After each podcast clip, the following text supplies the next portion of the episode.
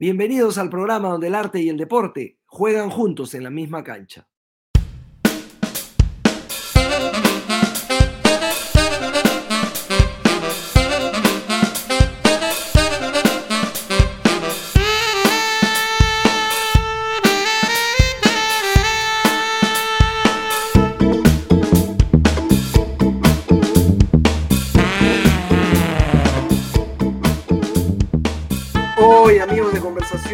Desde la Grada, tenemos una edición especial del programa porque nos visita virtualmente Juan Antonio de Don Pablo, uno de los tenores más emblemáticos del, del país. Juan Antonio, bienvenido al, bienvenido al programa.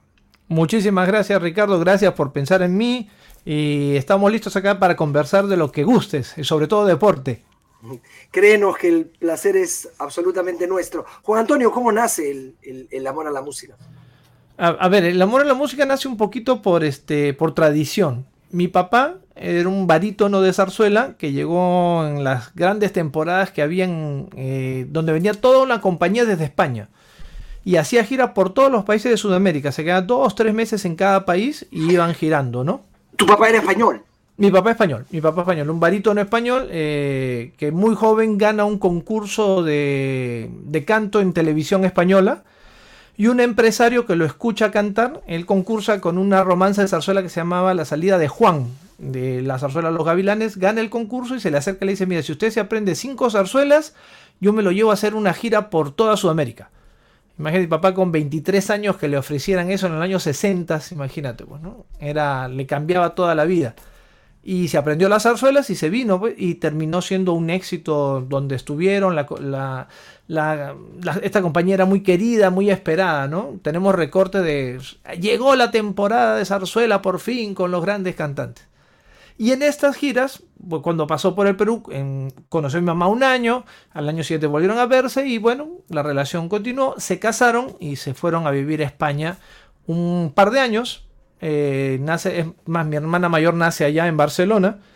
Y después regresan a Sudamérica para las giras y yo nazco ya acá, ¿no? En Tacna, ¿no? Y, y hay una historia peculiar respecto a tu nacimiento al sur del Perú. Así es, así es. Yo nazco en el año 70, en diciembre del 70 en Italia. Mi papá, como te decía, estaba en giras por todos los Sudamérica, ¿no? Empezaban por Colombia, Ecuador, Perú, Argentina, Chile. Y cuando estaban en Chile, eh, mi mamá empieza con proceso de parto.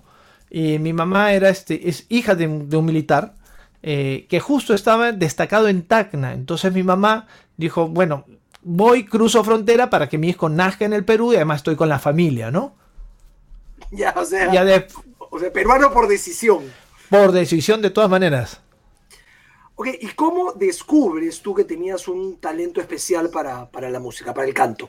Ah, esa nace en, digamos, cuando yo me estaba preparando en mi confirmación. Eh, es un sacramento que, digamos, los católicos hacemos como parte de nuestra, nuestro crecimiento claro. espiritual, ¿no? Entre los 15 y 16 años tú te confirmas. Y a la espalda de la casa de mi mamá en Barranco, la iglesia San Francisco, eh, los cursos eran todos los domingos a las 9 de la mañana. De 9 a 11 y media llevábamos los cursos y entre las 11 y media y las 12 preparábamos las canciones que íbamos a cantar en, en, la, hora de la misa. Y, digamos, este, y para mí era fácil cantar, se me escuchaba por encima de, de, del resto de las personas, tenía una colocación natural de, de, la voz para poder cantar. Y, este, y se me acerca un grupo de chicos de ahí de la parroquia también que tenían una banda de rock y me dicen, este, oye, ¿no quisieras ser nuestro vocalista? Y yo le dije, por supuesto que sí, ¿cómo no?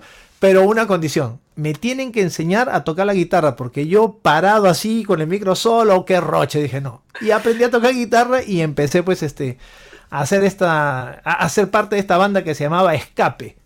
Y, y, y tocaban covers, me imagino. Hacíamos covers, sí, covers de Nanitos Verdes, Hombre G, alguna canción de los Beatles. ¿Era, ¿Eras el rockero típico? O sea, pelo largo. Mira, yo hasta que estuve en el colegio, eh, digamos, por una imposición también de mi mamá, todos teníamos el cabello corto. Ya. Corte, además tipo militar, nos cortan con ese muchoncito acá nada más, ¿no? Ya, ya. Una vez que salí del colegio, ya mi mamá nos dio nos da libertad. Y a mí sí, sí, me ha gustado hacer un poco el cabello largo. Eh, mira, te estoy hablando, que yo salí del colegio en el año 88. En esa época estaba de moda este, usar cueritos en, la, en, la, en las manos, mientras más y cueritos de colores, ¿no? Fosforescentes. Sí, sí, sí, claro.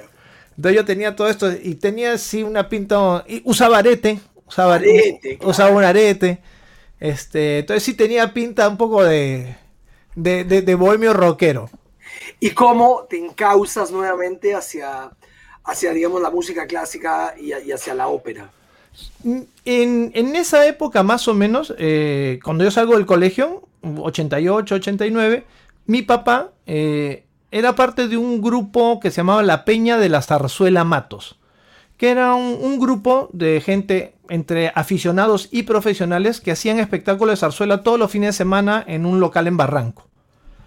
Entonces, este, digamos que ese grupo se había como que estancado un poco y estaban buscando gente joven para que sea parte de los coros. Entonces fue este señor Alfredo Matos, que era, digamos, el, como que el dueño del local, y fue a conversar con mi mamá, a pedir permiso para que nosotros, mi hermana, yo y mi hermano que me sigue Lucho, o sea, Marita, yo y Lucho, eh, fuéramos a ser parte del coro. Y mamá dijo, bueno, si ellos quieren, que vayan. Entonces fuimos. Este, obviamente estaba, era, eran música que nosotros siempre hemos escuchado, la zarzuela siempre ha sido parte de nuestra familia, nos gustaba las canciones y ahí también me era fácil cantar, me era fácil interpretar las cosas, entonces me dije, oye, a ver, cántate este pedacito a ver, cántate esta cosa. Y así poco a poco me fue, me fue llamando más la atención y fui girando efectivamente del, rock hacia, hacia, hacia el canto clásico, ¿no? Ahora, hay que explicar un poquito para, sobre todo para los, oyentes, para los, radioescuchas, de la parte más deportiva del programa, que, no están tan familiarizados. Tú eres un tenor ligero. ¿Qué es un tenor ligero? Eh, explícanos un poquito. ¿Cuál es la diferencia entre un barítono y un tenor ligero? Ilústranos un poco. A ver, eh, todos los seres humanos tenemos un rango vocal, que es, digamos, desde qué sonido podemos emitir, desde el más grave hasta el más alto. Dentro de las voces masculinas, el, hombre que puede producir un sonido muy agudo, o sea, muy alto, se le dice es, es un tenor. Esa es su categoría vocal. Aquel que puede llegar a notas altas, pero su voz se siente más grande, es un barítono. Y aquel hombre que puede cantar notas muy graves, muy bajas, ese es un bajo. Entonces, digamos, esas son las tres categorías principales que existen en las voces masculinas. El tenor agudo, el barítono una voz más robusta y el bajo, el que canta las notas graves. Pero dentro de cada uno hay especialidades, así como en la medicina existe el médico cirujano, el médico neurólogo, el fisioterapista, igual, igual es en el, mundo de la música. ¿Por qué? Porque toda la música no está escrita para que todo el mundo pueda cantar. O sea, todos los tenores no podemos cantar todos los roles de, las óperas de, que existen. ¿Por qué? Por la orquestación que tienen, hay voces que se requieren que sean mucho más este, fuertes para pasar sobre la orquesta que tiene. Imagínate, Wagner, en la época de Wagner, eh, duplicó el número de músicos en una orquesta normal. Una orquesta normal antes de Wagner eran 60, 70 músicos. Las obras de Wagner están escritas para orquestas de 100, 120 músicos. Y tú tienes que cantar sobre ese sonido porque no hay amplificación. Entonces es una voz particular para interpretar ese tipo de repertorio. Entonces existen las especialidades. ¿Y qué cosa es un tenor ligero? Es aquel eh, hombre que puede cantar notas muy altas, pero que puede cambiar rápidamente a otra nota. O sea, digamos que tiene una elasticidad vocal mucho y una agilidad que le permite cambiar rápidamente de notas. Hay el tenor lírico que no tiene esa facilidad, pero su voz se siente mucho más grande. ¿Y, dónde te entrenaste? ¿Dónde estudiaste? ¿Dónde te fuiste perfeccionando? ¿Aquí, aquí en el conservatorio, en, en, Lima? Sí, inicialmente ingresé al conservatorio. Inicialmente ingreso al conservatorio, estaba en, en este grupo de la Peña de la Zarzuela Matos y me dijeron, oye, tienes muchas condiciones, tú deberías estudiar. Y todo el mundo cree, ah, tu papá te enseñó. Mi papá, lamentablemente, o sea, un cantante que, digamos, todo el mundo recuerda con una voz espectacular, un dominio escénico sobre todo, pero él nunca me dio una clase. Solamente me habló de cómo se debe respirar en el canto. Claro, esa es la materia prima, ¿no? el aire es con lo que tú vas a producir el sonido. Entonces, si tú tienes una buena materia prima, el producto es muy probable que salga bueno. Igual hay un paso que hay varios pasos que hay que seguir y que tienes que igual trabajarlos, ¿no? Entonces ahí me empezaron a meter bichitos, mira, tienes que cantar, tienes que estudiar para que cada vez seas mejor, cada vez seas mejor. Y empecé a conocer a mucha gente dentro del, mundo de la música clásica, este, gracias al nombre que mi papá tenía ganado. Y efectivamente postulo al Conservatorio Nacional de Lima e ingreso. Ya después, este, una vez dentro del conservatorio, eh, se abre una plaza en el Coro Nacional del Perú porque Juan Diego Flores, que es digamos, nuestro más grande representante en la actualidad, eh, que era miembro del coro, se fue a estudiar a Estados Unidos y se quedó una plaza disponible y yo postulé la plaza y cogí la plaza que había quedado libre. Estuve cerca de 10 años siendo parte del coro nacional.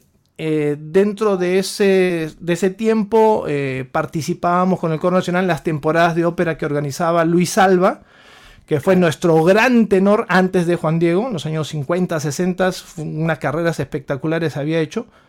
Y él hacía, organizaba las temporadas acá en Lima y como parte del coro participaba y también ahí me escuchó el maestro y me empezó a dar algunos pequeños roles dentro de sus temporadas y me consigue una beca para irme a estudiar Italia. Entonces después yo termino perfeccionándome en Italia. Eso es en Urbino, ¿no? En, realmente el, pueblito donde yo estaba se llamaba Cagli. Es un pueblito chiquito que está en la zona, en la región de Lemarque, cerca a Urbino. Ahí es donde, donde, digamos, llevo los estudios de perfeccionamiento. ¿Cuánto, cuánto tiempo estuviste allí? En, total estuve tres años. En total estuve tres años. Tres años. Estuve todo el año 98. Eh, regresé a Lima porque tenía que cantar en la temporada de ópera de ese año, pero se quemó el teatro municipal. Fue el año que lamentablemente se incendia el teatro entonces, este, digamos que, claro, yo venía, cantaba y con ese dinero podías continuar estudiando. Entonces, dos años me tuve que quedar, me quedé en 99, 2000 y el 2001 regreso a, terminar mis estudios, 2001 y 2002. ¿Y tu papi, que había sido cantante de zarzuela, cómo tomó este, el, hecho de que, de, que tú siguieras sus pasos de alguna manera? No, pues mi papá, digamos, siempre me apoyó. Yo he tenido la suerte de que, claro, a pesar de que me, he dedicado a la música en una época en la cual si tú decías que te dedicabas a la música te veían que te, ibas, te iba a ir pésimo, eh, ahora ya no. Si tú te das cuenta, la visión de ahora que alguien quiere dedicarse a la música es, uy, qué, bueno, ¿no? Un artista. En los años 80 te decían, uy, te la vas a pasar de cantor, te vas a morir de hambre. Pero digamos, mi entorno familiar nunca me puso trabas, ¿no? Ni mi papá, obviamente, ni mi mamá. Entonces, este, y él obviamente siempre fue parte de mi crecimiento, porque era inicialmente dentro del, grupo de la zarzuela de la Peña Matos, y después poco a poco, cuando yo fui mejorando, ya había espectáculos en los cuales yo compartía con él y cantábamos, ¿no? Sí me quedó siempre la pena, a pesar de que cantamos en muchos eventos, este, conciertos, recitales, nunca hicimos una zarzuela, ningún espectáculo, este, digamos, ninguna zarzuela en juntos. Nunca logramos hacer una zarzuela en teatro con orquesta juntos. Como digo, hicimos varios recitales pequeños, antologías, pero sí me quedó esa espinita de que nunca poder por hecho una zarzuela con él junto en un teatro con orquesta. Pero a ti lo que más, lo que más te gusta es la zarzuela, digamos que eres hombre de la casa e inclusive tienes un programa, un programa la zarzuela familiar en, en, Radio Filarmonía. E, eso tiene que ver una ligazón, obviamente, con, con, tu, con tu papi, ¿no? Sí, sí, sí, sí. Este, yo he tenido, digamos, yo siempre doy gracias porque mi papá fue una persona muy querida. Donde fue, eh, trató muy bien a él, él tenía una, una gran virtud. Él trataba a todos por igual. A todos, todos por igual. Y yo me ha tocado ir a cantar a Guatemala, Colombia, eh, y que eran países donde él había estado 20 años atrás, más, por, lo, menos 30 años antes, y la gente iba a ver el espectáculo porque habían leído con Juan Antonio de Don Pablo y pensaban que era mi papá y decían, no puede ser, demasiado joven se le ve. Y se me acercaban al final del esto, ¿usted qué es? Bueno, es mi padre, ¿no? Ah, mira, acá lo queremos mucho. Me traían programas firmados por él en los años 60. O sea, mi papá era como decir Juan, es Shakira de la época, ¿no? Que si te firma algo lo vas a guardar toda la vida. ¿De qué parte de España es él, tu papá? Él, él nació en Valladolid. Él Vallisoletano. Vallisoletano, ¿verdad? no, todo el mundo, no todo el mundo conoce el gentilicio. Y entonces, qué maravilla, ¿no? Qué, qué, qué, orgullo para él y bueno, qué orgullo para ti, que, tu papá haya, haya, dejado una estela de, de, éxito. Sí, sí, a mí se me han abierto muchas puertas por él, ¿no? Eh, yo voy a cantar a Colombia porque, efectivamente, yo mando mi material eh, y, digamos, no es que, claro, o sea, me abrieron la puerta sin yo tener, digamos, las cualidades, ¿no? Pero sí, efectivamente, el recibir un documento que diga Juan Antonio Don Pablo, la gente le presta un poco más de atención. Tanto así que en el año 2019 eh, eh, yo fui a Madrid a hacer una audición, me invitaron a hacer una audición al Teatro La Zarzuela, que es, digamos, el teatro, la, cuna del, género musical. Este, y cuando voy a empezar la audición, alguien levanta la mano. Las audiciones son horribles. la gente me pregunta, eh, es más fácil una audición, no hay gente, no al contrario, hay tres personas sentadas. Juzgándote. Claro, y tú estás, si no les gustas esas tres, fuiste, ¿no? Y una de esas tres levanta la mano y dice, disculpe, este, hace muchos años, te estoy hablando de 2019, y mi papá cantó solo hasta el año 69 en el Teatro de la Zarzuela. Porque ya para el año 70 se regresa a Sudamérica y ya no regresa más a España.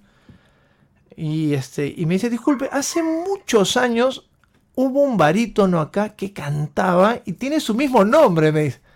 Le digo, sí, es mi papá. Ay, no le puedo. ¿Cómo está? Bueno, no, ya mi papá falleció hace muchos años, lamentablemente. Uy, acá se le quería muchísimo. O sea, pero, casi. qué orgullo, ¿no? Sí, sí, claro. 40 años después se acordaban de él. Y tu, y tu mamá es por ahí que viene la parte deportiva, porque tu mamá era atleta, ¿no? Mi mamá campeona sudamericana de natación. Claro, y, tú también has nadado y ese ha sido el deporte que más que con sí, bueno, en la casa en la casa se escuchaba música y se tenía que hacer natación de todas maneras porque mi mamá era profesora. Entonces, eh, mi mamá se, iba a dictar clases desde las 8 de la mañana hasta las 5 de la tarde en la Academia de Natación Los Delfines del capitán Carlos Mora que estaba ahí en Aramburu.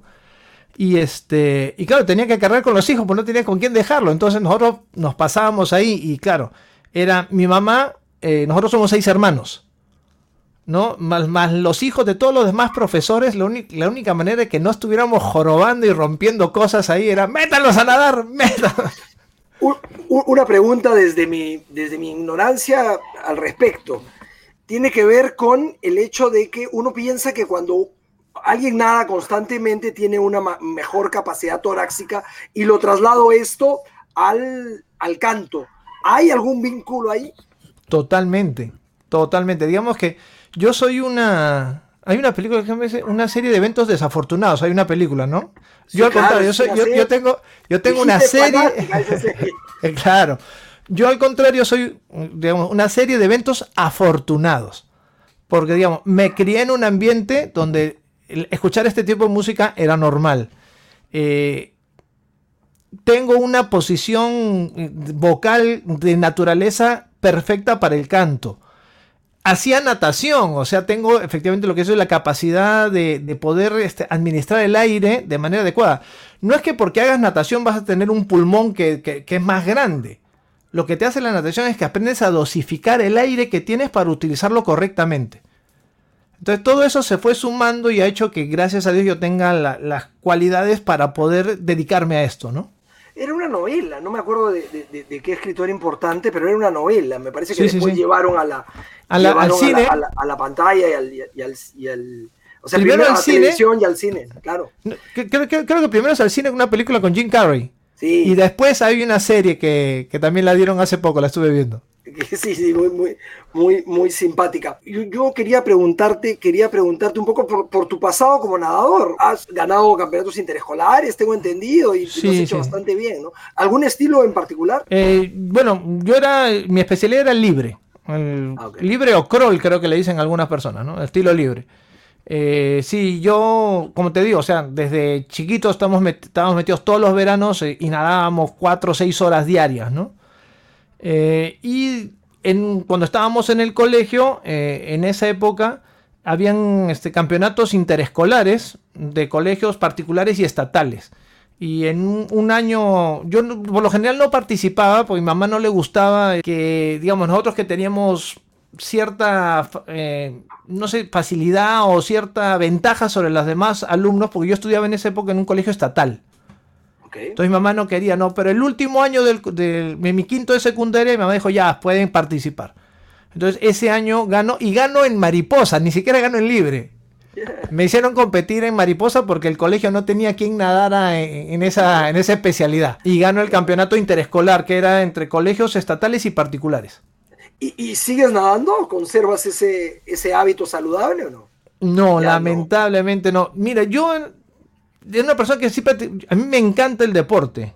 O sea, me encanta el deporte. Si tú me enseñas cómo se juega un deporte, tengo la habilidad de poder hacerlo. No seré, un, no seré el, mejor, pero lo hago bastante bien. Entonces yo juego volei, juego básquet, he jugado muchísimo fútbol, muchísimo fútbol, he hecho natación, pero digamos, he, llevado una, una vida un poquito este, alocada en el sentido de que ay, mira, hay que tirarse desde la roca, desde la roca al río a ver quién entra. Y yo me, tiraba de cabeza, ¿no? Y un día le pegué mal, entré mal y mi espalda golpea contra una roca. Y me generé una lesión en la columna. Entonces, este, tuve, después, eso, pero eso fue cuando yo estaba estudiando en Italia, justo. Después de muchos años, esa lesión se fue recrudeciendo, recrudeciendo y ya tuve que operarme, ¿no? Ramón San Pedro que sirvió como inspiración para Alejandro Amenábar, el cineasta, hizo una película que se llama Mar Adentro y le pasó eso, ¿no? Claro, terminó con cosas mucho más desafortunadas, terminó siendo tetrapléjico. Eh, Ramón San Pedro, el, poeta, ¿no? Pero, claro. pero sí, claro, le, ocurrió algo así, ¿no? hay fortuna hasta para eso, Juan Antonio. Sí, sí, sí, es verdad, es verdad. caso, ¿no? Claro. Eh, o sea, y, y, por eso he dejado un poco hacer deporte, pero después lo retomé. Después de la operación ya he vuelto a jugar fútbol, he hecho hacer cosas, pero ya en, estas épocas en las que estamos viviendo, que no se puede hacer nada, todo está prohibido. Y, como aficionado, ¿te gusta ver algún tipo de deporte? ¿Eres hincha de algún equipo? ¿Eres apasionado de algún... ¿Tienes algún ídolo deportivo? A ver, este... Me encanta el deporte. Como te explico, o sea, si me pones un partido de fútbol este americano, lo voy a ver si me pones a ver este UFC, a veces mi esposa, ¿qué hace viendo eso que se están matando? Me gusta, ¿cómo te puede gustar? No sé, me gusta. ocurre, ocurre. Claro, o sea, me gusta el deporte. A veces, claro, o sea, es un deporte violento, la UFC, el box, ¿no? Pero sí me gusta, o sea, porque hay un arte. me decepcionas. Uy, mi esposa sí, ¿Cómo te puede gustar ver eso? Peor cuando, cuando hay este lucha de, damas, ¿no? ¿Cómo puede ver que dos mujeres se peguen? pero sí, pero si tú me dices cuál es mi deporte favorito es el fútbol. O sea, soy un apasionado del fútbol, me encanta el fútbol, lo practiqué. Eh, llegué a jugar este liga interdistrital. Jugué en un equipo en Surquillo y otro en la liga de Zapayal. Me iba hasta Zapayal para ir a jugar, a jugar fútbol. ¿Qué posición? Delantero, jugaba de nueve. Ah, en el colegio yo jugaba de arquero. En el colegio jugaba de arquero. Pero hasta los 12, 13 años. Después de los 12, 13 años me gustaba, ya me gustó salir y. Y sí. No soy un dechado de virtudes, ¿ah? Pero me ponen la pelota y yo te la pateo y voy a ir al arco. Y, alguna entra, alguna la entra. Padula, la padula, y, y sí, entonces, este. Y sí, como digo, yo jugaba hasta en Zapayal. Yo, mi una de las anécdotas que tengo de fútbol es que la cancha de fútbol de Zapayal era, digamos, no, no, era gras, pues es un terral de mercado y que había además un poste en medio de la cancha, ¿no? O sea, si tú venías, el delantero siempre viene corriendo mirando para atrás, entonces tenías que tener el ojo también adelante porque si no te das contra el poste. Ahora, cuando conversamos con Susana Vaca, nos contaba ella que ella por obligación y salía a caminar todos los días y antes hacía, eh, antes corría para poder cantar mejor, porque si su estado físico no era bueno, ella no iba a poder cantar bien. ¿Tú te entrenas de alguna forma para, para, para estar eh, en óptimas condiciones para el canto? Eh, bueno, sí, o sea, hago bastante ejercicio aeróbico, sobre todo, ¿no? cantar requiere un gran esfuerzo físico después de un concierto uno termina agotado realmente, ¿no? Y hay gente inclusive baja hasta uno o dos kilos de peso por todo el, esfuerzo que ha hecho. Entonces yo lo que hago ahora normalmente es eh, lo que se puede hacer en casa, ¿no? Este, planchas, este, tengo ahí algunas mancuernas, algo un poco de deporte. Y muchos abdominales, eso sí, para tener este, la parte abdominal lista para el esfuerzo que se tiene que requerir. Porque se canta, como dicen, ¿no? se canta con el estómago. Se, canta con, los músculos abdominales. Porque claro, digamos, por ejemplo, uno ve, uno ve a Pavarotti. Pavarotti precisamente no era alguien que que fuese una persona que lucía eh, sana. Además, era, alguien que tenía obesidad, por ejemplo.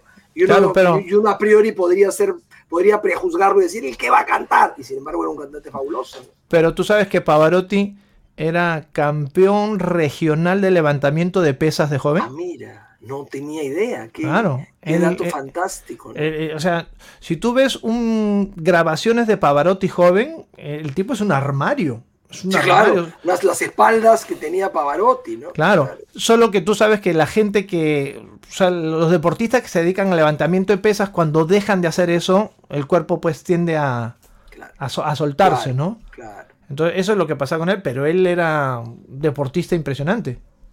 De joven, después, claro, después dejó eso, ¿no? Y se dedicó a la ópera y ya no, me, no, no, no, no terminé, o creo que te corté, no me terminaste de contar si es que habías tenido algún ídolo o algún equipo que tú te ah, fascinara.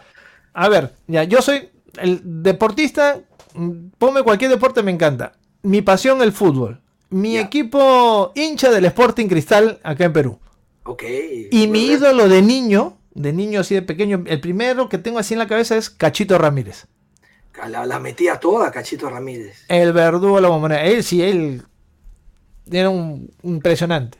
Impresionante. Está entre los máximos goleadores de la historia de la Libertadores. Es un súper, súper goleador. Sí, sí, sí, Hincha del Boys, Cachito. Yo no sabía. Un día Hincha del Boys. Él, él, empieza jugando en el Boys. Empieza jugando en el Boys. Después se va a la U. Después se va a México. Y después viene a Cristal. Ah, mira. ¿Y, pudiste conocer a Cachito alguna vez o no? No, no, no. Mira, sí, bueno, yo he visto muchas entrevistas de él. Me gustaría conocerlo, pero, ah, digamos, la suerte, he tenido muchas bendiciones en la vida. Yo he conocido, así entrando una vez a una entrevista en la radio, salía Juan Carlos Oblitas. Juan Carlos, ciego. Claro, también. o sea, además, este, campeón con Sporting Cristal, como jugador, como entrenador y ahora como gerente, ¿no? Ahora, como gerente, un trabajo magnífico, el que ha hecho Oblitas. Él fue el, que decidió que Gareca se haga cargo de la selección peruana. O sea, su voz fue, él, fue el que peleó para, ¿no? Eh, no, Muy inteligente, una persona muy inteligente para el fútbol. Y digamos, me tomé foto con él. Tengo, también lo conocí a, a Daniel Peredo, entrando a, también a otra entrevista. Él estaba saliendo de grabar su programa y, este, y me cruzo con él, me tomo fotos y lamentablemente a los pocos días fallece, ¿no? Entrañable Daniel y tenía la virtud admirable de conjugar eh, la erudición con lo popular. O sea, estaba justo, o sea, era accesible a todos los mundos, porque claro, no era o, muy sofisticado y tampoco era eh, chabacano. Muy chabacano, exacto. Nada, es, claro, y, tenía momentos eh, eh, especiales para saber cuándo usar una palabra determinada bajo determinado contexto. El famoso gol de Fano, claro. la corrida de Vargas, fue la única vez que él se sale de, su ritmo normal porque la situación lo ameritaba y eso justamente es lo que hace un gran periodista. Claro, sabe reconocer el momento en el cual puedes cruzar la línea. exactamente. Sí, sí, sí. Exactamente. El leer la atmósfera que se está viviendo. Y eso me imagino que eso también pasa a la hora de las, de, las obras, de, una zarzuela o de una ópera, cuando estás cantando, ¿sientes tú que, que te puedes tomar alguna licencia o es mucho más formal? A ver, eh, la ópera es mucho más formal. La ópera es, es un... Digamos, está escrita de tal manera en la cual tú tienes que mantenerte. Hay ciertas libertades que se toman en dar, digamos, un agudo, o sea, una nota muy alta en un sitio que normalmente el compositor no lo puso se puede hacer. En la zarzuela sí es más libre. Inclusive puedes hasta cambiar un poco el diálogo que tengas que hacer. Entonces, digamos, la zarzuela te da mayor libertad para poder hacer eso. Y efectivamente tú vas jugando con las sensaciones del público, ¿no? Si tú ves que tienes un público este, que está respondiendo a, tus cosas, obviamente te vas a soltar más, ¿no? Cuando el público es un poquito más frío, te tienes que medir y, ser más preciso. Así como te pregunté por, deportistas, te pregunto por alguna ópera o alguna zarzuela favorita, me imagino que tiene varias, pero ¿hay alguna que te identifique o que te toque particularmente? A ver, eh, Zarzuela, eh, Luisa Fernanda. Luisa Fernanda. Luisa Fernanda, Luisa Fernanda. Eh, sí, digamos, me encanta, está escrita muy bien, la he cantado mucho. Pero dentro de las distintas zarzuelas hay otros pasajes que también me gustan más que quizás algunos pasajes de Luisa, ¿no? Hay una zarzuela que se llama Molinos de Viento, que hay un pasaje que se llama El Concertado, que es este el capitán del barco que está defendiendo a la, chica de que otros marinos la traten mal. Entonces, esos momentos, a mí siempre me gustó mucho, este, mi mamá me inspiró mucho a leer este, novelas de piratas. Yo he leído ah, mucho este. El Corsario Negro. Exacto, me, me leí Corsario Negro y mi mamá tenía algunos números y le faltaban. Siempre me quedaba con las ganas. Y en una gira que tuve el Nacional en México, conseguí todos los, tomos. Entonces me leí toda la, saga del Corsario Negro, eh, leía Sandokan. Sandokan, Salgari. claro, Salgari. claro. Y, de, y Dumas, y soy un fanático de Dumas. Entonces Los Tres Mosqueteros, El Hombre de la Máscara de Hierro. 20 años después. Claro. Y El Visconde de Braguelón. El Visconde de Braguelón, que es la más difícil de conseguir, ¿no? Claro, yo tengo las tres. Si algún día necesitas, me pasa los, tengo acá los tres tomos. Impresionante. Pero entonces, este, hay muchas cosas. A mí me gusta mucho la, parte romántica, la parte eh, de heroicidad, de, defender. Entonces, hay pasajes en distintas zarzuelas que a mí me encantan por eso, ¿no? Yo pensaba justamente en, eso, en, en, tratar de conjugar los dos mundos y tratar de llevarlo al, al, al deporte, ¿no? Ya, ya, ya para ir, para ir cerrando. Me comentabas, me comentabas, Juan Antonio, que habías conocido a tus ídolos y, quería hacerte quizás la, última pregunta y tiene que ver con colectivos. Un equipo de fútbol o, algún partido o algún, alguna alegría que te haya dado el, deporte o alguna tristeza grande que te haya dado el deporte. Por ejemplo, a mí, en mi caso, el 4 a 0 de Santiago, cuando, cuando nos abucheron el himno, me dolió muchísimo, por ejemplo. ¿no? También me puedo acordar de, otras victorias, pero ahorita se me vino a la mente ese. ¿Cosas así que te hayan marcado a ti deportivas? Ah, deportivas. Eh, yo estuve en el Estadio Nacional con mi hermano y un amigo cuando Cristal gana 4 a 1 a Racing. Yo estuve en también 97. Nunca jamás Yuliño jugó a ese nivel. El partido de Yuliño fue de 10 puntos. Sí, sí, sí, yo, yo, mira, yo, yo antes hiciera sido ir, ¿no? A, ver los partidos al estadio. Sobre todo cuando Cristal jugaba en, la cancha de los muertos. Está hablando que el sí, claro, 94 puede ser, ¿no? 93, 94, cuando jugaban ahí. Yo, porque yo vivía en Barranco, entonces nos íbamos con mi hermano a ver los partidos ahí. Eran el año en que Cristal le hacía de 5 para arriba a todos. Fue un año espectacular. Y estuve en, el Estadio Nacional cuando Cristal le gana 4-1 a Racing. ese, es el, momento deportivo en el cual yo estuve presente y puedo decir, yo lo vi, yo lo vi, yo estuve ahí. yo veía cómo, a la barra de Racing le tiraban de todo por encima de la reja. Había perdido Cristal 3 a 2 en, en, Avellaneda y en la vuelta. Eh, empezamos perdiendo, pero empezamos perdiendo 1-0. Ah, no me, acuerdo, Claro, el primer gol lo hace Racing. Y todo el mundo como y después ya vienen los cuatro goles de Cristal, ¿no? Con el gol de Coyote Rivera. Coyote Rivera cruzándola así. claro. Esa pelota que no se sabe si al final la metió este Astellano o Bonet, porque no sé cuál es el que, el que cabeció la pelota verdad. Y, en ese y el tiro libre de Solano, ¿no? Maravilloso, ¿no? En ese equipo jugaba el negro Galván, que después fue campeón con la U acá, dirigido justamente justamente por, por, Ricardo, por Ricardo Gareca. Juan Antonio, antes de, dejarte ir, que no, nos provoca, porque la verdad que le hemos pasado fantásticamente bien, cuéntanos un poco del programa, de tu programa, La Zarzuela Familiar. la Zarzuela Es un programa que va un poquito después del tuyo. O sea que si la gente este, que te escuche, que se enganche un poquito más y a las tres y media los domingos puede escuchar Zarzuela. Eh, la dinámica del programa es efectivamente presentar a la gente la zarzuela, una zarzuela por, por, fin de semana. ¿No? Eh, este fin de semana. Uy, no recuerdo cuál va, qué mal estoy. Y justo tengo que preparar mi programa en estos días. Eh, y digamos, una vez que termina el, programa, antes de, antes de la zarzuela, les explico un poco cuál es la temática, qué es lo que se va a escuchar, cuál es el argumento de la obra y quiénes son los intérpretes. Después se escuchan la obra y después, eh, si todavía hay tiempo, porque el programa dura más o menos hora y media, si nos queda tiempo, eh, cuento anécdotas de que me pasaron a mí cuando era zarzuela o me refirió mi papá en algún momento y hacemos escuchar a otros cantantes del género, ¿no? ¿Qué es lo que más te gusta? ¿Qué es lo que más te cautiva de la zarzuela? La última, prometo que esta es. No, no, no te preocupes. ¿Qué es lo que más me cautiva? Eh, no lo sé, no te, me agarraste. O sea, me encanta la música, me encanta el, eh, el mensaje que transmiten. Eh, hay zarzuelas muy duras, ¿ah? hay zarzuelas muy duras en las cuales este, los finales no te los esperas. Hay dramas totales, hay este, zarzuelas con, que terminan con un acto heroico y hay zarzuelas que terminan y dices, ¿cómo puede haber terminado así? ¿Cómo se puede haber ido con ese tipo? Si es un miserable. Era la, era la última, pero me nació esta otra en la medida que tú me estabas contando justamente de las tramas de la zarzuela. Y pensaba justamente en la capacidad histriónica de la persona que canta.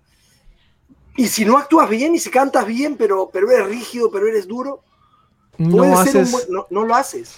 O sea, necesitas, capacidad no solamente de ser un gran cantante, sino además una especie de actor, ¿no? Sí, sí, sí. Y, y, más en estas épocas, y más en estas épocas. Quizás en los años 60, 70, sin desmerecer a los cantantes de esa época que hicieron grandes este, trayectorias, pero antes, este, sí primaba más la voz sobre la actuación. Ahora no, ahora es, eh, ahora es un conjunto. Ahora tienes que, además de saber cantar y hacerlo bien, saber actuar, saber transmitirnos no solamente con tu voz. Es mucho más competitivo ahora, si, repito, sin desmerecer, no quiero decir que los de ahora somos mucho mejores que antes, porque los cantantes de antes eran unas voces increíbles, que ahora quizás no se escuchan. ¿Por qué? Porque la gente efectivamente canta bien, pero ya no, no, busca esa, esa, perfección en el canto. Porque tiene que también ir por la parte de actuación.